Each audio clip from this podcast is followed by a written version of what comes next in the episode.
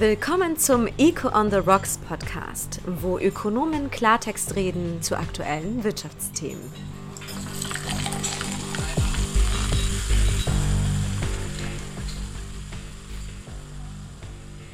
Guten Abend, Patrick. Wie geht's dir? Guten Abend, Michael. Gut, danke. Etwas viel beschäftigt und äh, ich weiß nicht, ob ich es in diesem Rahmen erwähnen darf. Ich äh, kandidiere zurzeit für den Zürcher Kantonsrat. Wow, also sehr busy im Moment und wir haben den Politiker hier mit in der Runde, nicht nur den Ökonom. Ist doch sehr gut. Hallo Peter, geht's dir auch gut so nach einer Woche WEF? Ein bisschen müde, aber mir geht's auch gut, doch, danke. Aber ich muss sagen, ich bin doch froh, dass ich äh, nicht äh, kandidiere für ein politisches Amt. Ja, und wir grüßen natürlich herzlichst unsere Zuhörerinnen und Zuhörer von Echo on the Rocks. Heute eben mit Patrick Dümmler, Forschungsleiter beim Think Tank Avenir Swiss, Peter Fischer, Chefökonom NZZ und meine Person Michael Gramm, Chefökonom Deloitte Schweiz. Und wir sprechen heute ja über die Bedeutung von Zürich für die Schweiz, Bedeutung der Stadt und des Kantons. Braucht Zürich vor allem die Schweiz oder die Schweiz vor allem Zürich? Eine der Fragen, die wir ja hier klären wollen. So einwohnermäßig ist ja sowohl die größte Stadt als auch der größte Kanton mit ca. 1,5 Millionen im Kanton. Nummer zwei ist, glaube ich, Bern mit ungefähr einer Million. Daher natürlich auch wirtschaftlich sehr bedeutend und um Wirtschaft geht es ja in unserem Podcast. Jetzt müssen wir erstmal aufklären, wer von euch ist eigentlich oder wohnt eigentlich in der Stadt Zürich? Patrick, wohnst du in Zürich? Nein, äh, ich wohne mit meiner Familie in Zollikon, also das heißt gleich neben Zürich. Bis vor etwa 20 Jahren wohnten wir in Zürich selbst in der Stadt, aber irgendwann wurde es zu eng und dann auch mit Kindern etc. Und deshalb zogen wir in die Agglomeration. Und Peter? Tja, ich wohne im schönen Zürcher Oberland in Wetzikon. Und ich muss gestehen, ich habe nie in Zürich gewohnt. Ich bin im Aargau aufgewachsen. Und als ich dann äh, aus China zurückkam, habe ich mich um, umgesehen. Aber Zürich war ähm, wohnungsmäßig, hatte kein Angebot für mich. Also dann sind wir heute quasi drei Arbeitsmigranten, denn ich wohne grenznah im Aargau jetzt, wo du ursprünglich herkommst schaffe aber wie ihr auch in der Stadt Zürich und habe auch früher ein paar Jahre in der Stadt Zürich gelebt. In Hönk genauer gesagt. Und da sind wir bei der traditionellen Weinauswahl immer passend zum Thema. Und unser Wein kommt nämlich aus Zürich, Hönk. Wir fangen an mit dem Weißwein. Das ist ein Riesling von Zweifel. Zweifel ist ja ein Schweizer, ja Peter, kannst du schon mal einschenken. Zweifel ist ja ein Schweizer Traditionsunternehmen, seit Generationen im Weingeschäft tätig und ja auch im Chips-Bereich, also im Kartoffelchips-Bereich und nicht Computerchips. Zweifelchips kennen wahrscheinlich mehr Leute als Zweifelweine. Und die ersten Reben der Familie Zweifel in Zürich-Honk wurden 1440 bereits erwähnt. Also nicht schlecht. Und es ist ein Riesling, den wir hier haben. Und ich würde sagen, zum Wohl. Schön, wieder mal mit euch anzustoßen. zum Wohl. So bezogen so auf die harten Fakten ist Zürich ja schon der Motor der Schweiz. Also jeder fünfte Arbeitsplatz ist im Kanton, Circa 20 Prozent der nationalen Wirtschaftsleistung wird hier erwirtschaftet. Dann haben wir mit dem Flughafen Zürich einen wichtigen Hub für den internationalen Luftverkehr. Zürich stemmt knapp 40 Prozent aller Einzahlungen der Geberkantone für den Finanzausgleich. Und unter den lebenswertesten Städte weltweit ist Zürich aktuell Platz drei, war in den letzten Jahren eigentlich immer in den Top 5, je nach Ranking. Also Zürich scheint eigentlich viel richtig zu machen. Was fällt denn euch noch so an Superlativen für Zürich ein, nicht nur ökonomischer Art? Ja, ich denke, so die Klassiker, die man jeweils hört, äh, sind sicher beispielsweise das größte Ziffernblatt in Europa. Natürlich wird hier gerade das auch vermarktet im Sinne von der Uhrmacherkunst in der Schweiz generell. Dann äh, sicher, was vielleicht etwas äh, überraschender ist, offenbar der älteste noch bestehende Schachverein. Mhm. Natürlich wird Schach in anderen Ländern schon sehr viel länger gespielt als in der Schweiz, aber zumindest der bestehende Schachverein äh, in Zürich ist der älteste. Genau gleiches gilt für das vegetarische Restaurant, das älteste. Natürlich vegetarisch gegessen wird schon länger, auch in anderen Weltregionen, aber offenbar hier haben wir das älteste Restaurant, meisten öffentliche Brunnen und ich weiß gar nicht, ob das ein gutes Zeichen ist. Ich habe irgendwo gelesen, die Zürich hätte am meisten pro Kopf Psychoanalytiker. Gibt es ja oft eine Korrelation mit dem Pro-Kopf-Einkommen, glaube ich. Also man muss sich sowas auch leisten können, glaube ich. Vielleicht ja? schon, genau. Ja, wenn man ein Fünftel der Wirtschaftsleistung erwirtschaftet und äh, fähig ist, 40 Prozent äh, des Finanzausgleichs zu stemmen, dann kann man sich auch viele Psychoanalytiker ja, das stimmt. leisten. Oder? Was sind so deine Highlights, Peter? Ich glaube, es gibt hier eine ziemlich äh, die älteste Zeitung Europas, oder? Ich wollte gerade sagen, ich meine, ich bin da nicht so als genuiner Zürcher nicht so vertraut mit dem ältesten Schachclub, aber es gibt doch äh, das wohl älteste oder zweitälteste noch existierende Medienhaus hier. Ein absolutes Highlight in Zürich. Spaß beiseite, abgesehen davon, ähm, du hast es natürlich erwähnt, ich denke, Zürich äh, profitiert schon sehr stark davon, dass es einerseits ein Verkehrsknotenpunkt ist, der Flughafen hast du erwähnt, aber es ist ja auch bahntechnisch sehr stark im Zentrum und hat wirtschaftshistorisch davon profitiert. Und dann ist es natürlich äh, der größte universitäre oder hochschulmäßig der wichtigste Platz in der Schweiz mit der Uni und der ETH und anderen Bildungsinstitutionen. Und ja, es ist sehr, sehr international. Genau, also international, ein Drittel ist Ausländer, 47 Prozent habe ich nachgeschaut, sind im Ausland Geborene, einige natürlich eingebürgert, 20 Prozent sprechen als Hauptsprache Englisch. Ich habe jahrelang in München gelebt, dort glaubt immer jeder Münchner, er wohnt in einer internationalen Stadt, also Zürich ist doch auf jeden Fall sehr international, oder? Ja, es ist schon inter international, aber es ist interessanterweise nicht die internationalste Stadt äh, in, in der Schweiz. Äh, ich finde die Internationalität etwas sehr Schönes in Zürich und es hat stark zugenommen, aber Genf hat, glaube ich, 48 Prozent, wenn mir recht ist, Lausanne 42 Prozent und Basel-Stadt äh, und Zug äh, haben auch noch einen etwas höheren Anteil als Zürich. Aber das Interessante ist schon, dass gerade auch in einer historischen Perspektive äh, offenbar bereits 1912 der Anteil der Ausländerinnen und Ausländer in der Stadt über 34 Prozent betrug. Und das, denke ich, schon in dieser Perspektive eben mehr als 100 Jahre zurück, bereits ein Drittel Ausländerinnen und Ausländer, bemerkenswert. Und, jetzt ist er, äh, glaube ich, Gerade ja, ein Drittel. Oder? Ja, genau. Also in diesem Sinne, wir hatten diesen Ausländerbestand schon vorher, mhm. relativ gesehen. Natürlich, absolut sind es jetzt äh, mehr. Und einfach so als auch äh, wieder äh, in diesem mehr Sinne anekdotisch. 1945 offenbar war der tiefste Stand. Damals betrug der Ausländeranteil in der Stadt nur knapp 7 Prozent. Also steige Fluktuation nach oben und auch nach unten. Jetzt ist ja Zürich nicht bei allen Themen nur äh, in den vorderen ähm, Spitzenplätzen zu finden. Es gibt auch viele Themen, wo Zürich nicht unbedingt ein Vorbild ist. Ich habe mal zwei Statistiken rausgegriffen. Anzahl Straftaten 91 auf 1000. Das ist relativ hoch, wird eigentlich nur noch übertroffen von Basel, Biel und ratet mal, wer auf Platz 1 ist. Welche Stadt? Solothurn. Tatsächlich nicht ja, erwartet. 155, also relativ hoch. Oder auch bei der Zahl der Staatsangestellten. Ne? Hier geht es ja konstant nach oben, bald 50.000 in Stadt und im Kanton. Also ich meine, die Staatsangestellten, die sind tatsächlich sicher ein klarer Indikator und ein Problem.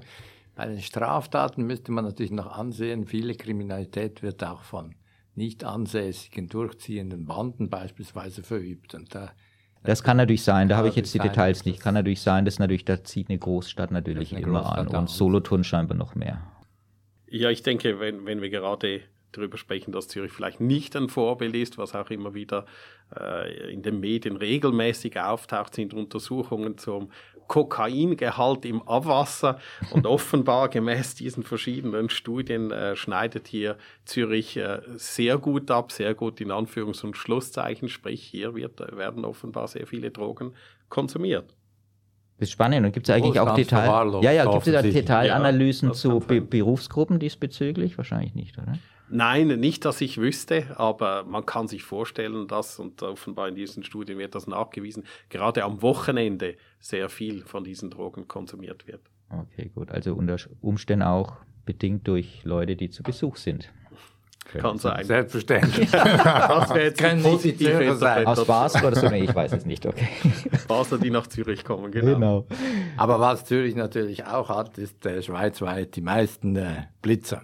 Allerdings, um auch hier fair zu sein, wenn man es, glaube ich, pro Einwohner rechnet, dann ist es irgendwie am vierten Platz. Und Zürich ist wirklich nicht gerade besonders wirtschaftsfreundlich. Ich denke, wir kommen noch darauf.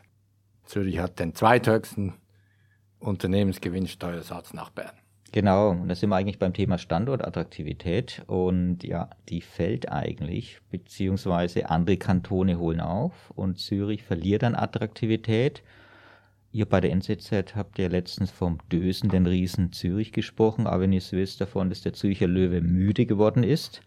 Auch hier nochmal ein paar Zahlen äh, bezüglich Wanderungssaldo, das ist immer ganz spannend. Also bei den natürlichen Personen, die wohlhabenderen Bevölkerungsschichten, die verlassen den Kanton und die Zuzüger sind im Durchschnitt nur halb so vermögend.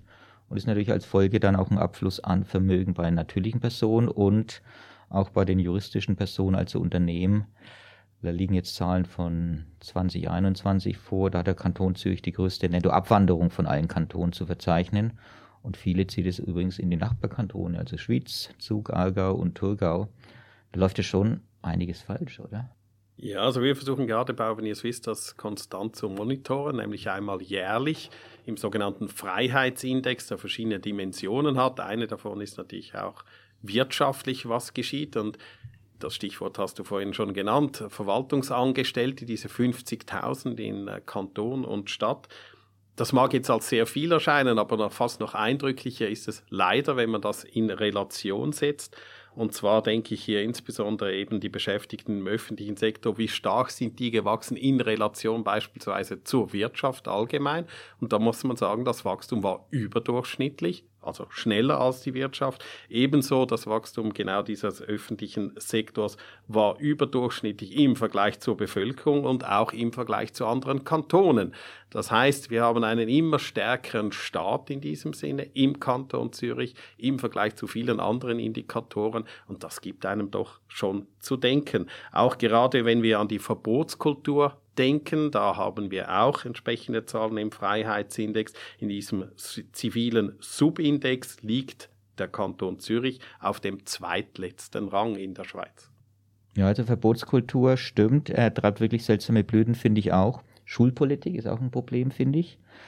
Aber ich habe ein bisschen den Eindruck, also dass diejenigen, ich kenne einige, die das wirklich stört, dann auch wirklich abwandern. Und dadurch ergibt sich ein bisschen das Problem, dass vielleicht so potenzielle Proteststimmen, die vielleicht auch mal bei einer Abstimmung und so weiter dagegen stimmen, eigentlich fehlen. Und äh, ich Voice glaube, Exit. Ja, ja, und äh, mein von dort her ist es ja wirklich gut, dass wir föderalen Wettbewerb haben und die Leute mit den Füßen abstimmen können. Noch besser ist, wäre natürlich, ja. sie würden für Veränderung stimmen. Ähm, aber es ist halt schon so, dass äh, letztlich demokratisch entscheidet die Mehrheit und äh, herrscht ein bisschen, habe ich den Eindruck, in Zürich so eine Kultur, wo man eigentlich Erfolg misstraut und das Gefühl hat, er ist selbstverständlich. Bürokratie ist nicht sonderlich kundenorientiert, würde ich mal sagen, und auch nicht wahnsinnig wirtschaftsfreundlich. Zug beispielsweise ist da ganz anders, Schaffhausen auch. Ähm, Überregulierung, Verkehrsfeindlichkeit. Und eigentlich wettbewerbsmäßig müsste man sagen, es ist erstaunlich, wie kann sich das Zürich leisten, schlechter zu sein als die umgehenden umliegenden Kantone und wirklich auch äh, eindeutig eine weniger kundenfreundliche Bürokratie zu haben. Äh, ich glaube, das ist halt einfach, weil es von den Zentrumsvorteilen profitiert. Man will nach Zürich, weil Zürich dieses Zentrum ist, dieses dynamische Bildungszentrum, dieses dynamische Infrastrukturzentrum etc. Aber Zürich fällt zurück. Aber ähm, du sagst, sagst, gerade dynamisch, ja, wenn wir jetzt nochmals kurz auf die Staatsangestellten zurückkommen, ja, die sind sehr stark gewachsen, da würde man sagen, dynamisch, das sollte vielleicht zu mehr Aufbruch kommen. Wir haben mehr Ressourcen zur Verfügung. Man sollte auch die Effizienz vielleicht steigern können mit mehr Personen am Schluss, äh, effizientere Prozesse gestalten, weil da mehr dahinter sind und die Prozesse versuchen zu verschlanken. Aber das ist am Schluss nicht so. Also wenn ich schaue, gerade im Bereich äh, Digitalisierung äh, etc., da läuft sehr wenig im Kanton Zürich. Und äh, wenn man beispielsweise sich anschaut, eben Dynamik nochmals im Bereich äh, Firmengründungen, da fällt Zürich entsprechend auch zurück und das äußert sich, wie vorhin genannt, auch der Statistik nachgewiesen, in einer Nettoabwanderung vermögender Einwohnerinnen und Einwohner. Das gibt mir schon zu denken. Ich denke, wir brauchen wirklich im Kanton auch eine gewisse Reformstrategie mit verschiedenen Ansätzen, um hier wiederum diese Standortattraktivität wiederzugewinnen. Ich bin absolut einverstanden. Oder? Was, was ich meine ist, äh, ich glaube, Zürich meint, sich Ineffizienz leisten zu können, weil es so starke Unternehmen hat, weil es als wirtschaftliches Zentrum mit sehr vielen internationalen Finanzkonzernen, äh, Versicherungen etc. überhaupt einfach eine starke Ausgangsbasis hat. Aber wie du sagst, es fällt zurück. Ich habe mir das kurz angeschaut, äh, dass äh, die Wirtschaftsleistung pro Kopf, die ist nicht die höchste in der Schweiz, sondern nur die vierthöchste, nach Basel, Zug und Genf. Das war schon vor 25 Jahren so. Aber während in diesem Zeitpunkt vor 50, 25 Jahren bis jetzt Basel und Zug um 16 oder 7, beziehungsweise 7 Prozent zugelegt haben, nominal, ist das Bruttoinlandprodukt des Kantons Zürich pro Kopf um 6 Prozent zurückgegangen. Mhm. Würde man das inflationsbereinigen, wäre es noch stärker. Das heißt, Zürich verliert. Absolut und relativ.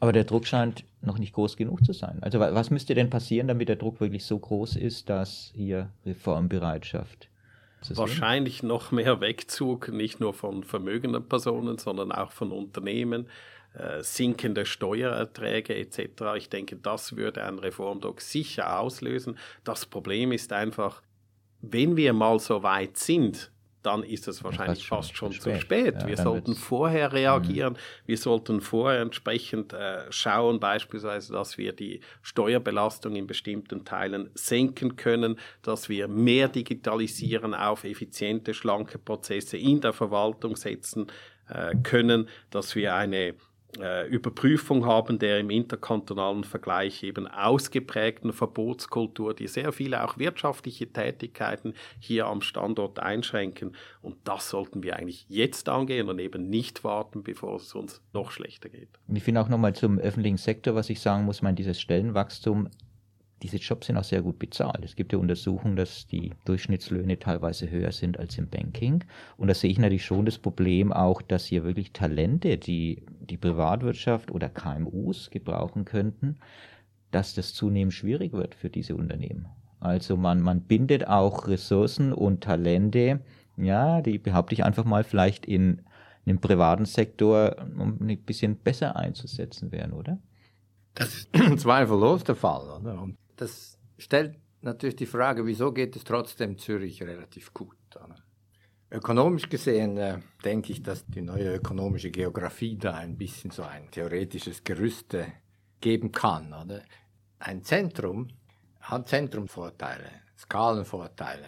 Ein Zentrum wie Zürich, was großes Bildungsangebot hat, großes kulturelles Angebot ähm, etc., das ist schön für Unternehmen in dessen Nähe zu sein. Da gibt es einen besseren Arbeitsmarkt, all diese Dinge. Und umgekehrt gibt es natürlich Nachteile. Es gibt äh, Nachteile, weil äh, Dichte führt zu bekannten äh, Infrastrukturproblemen. Ähm, die äh, Preise für äh, Grundstücke werden teurer und so gibt es irgendwo ein Gleichgewicht. Jetzt kann man versuchen, dieses Gleichgewicht, äh, wie du sagst, zu beeinflussen.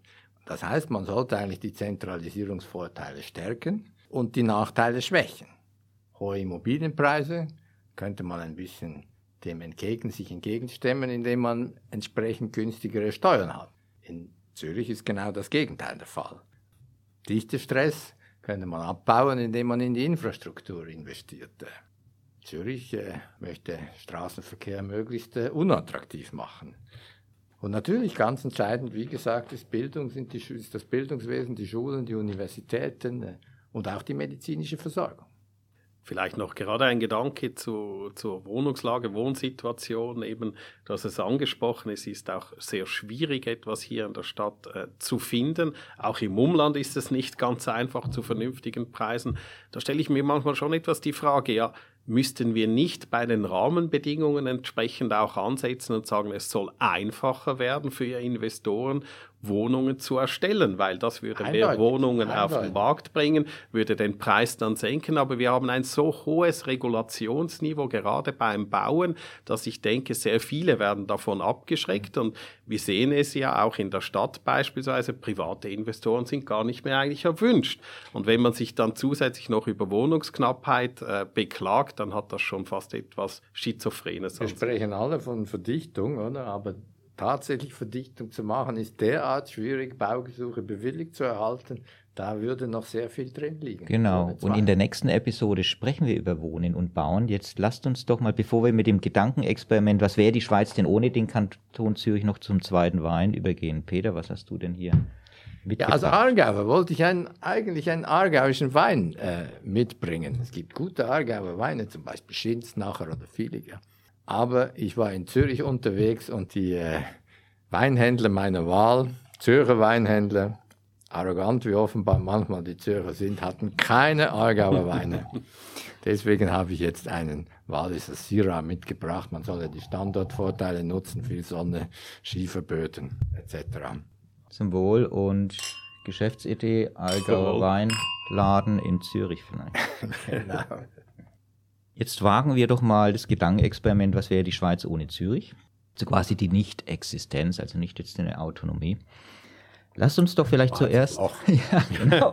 Schwarzes Loch, plötzlich ist Zürich nicht mehr da. Lasst uns doch vielleicht zuerst die Sicht der anderen Kantone einnehmen. Was wären denn so die Vor- und Nachteile für die anderen Kantone, wenn es Zürich nicht geben würde?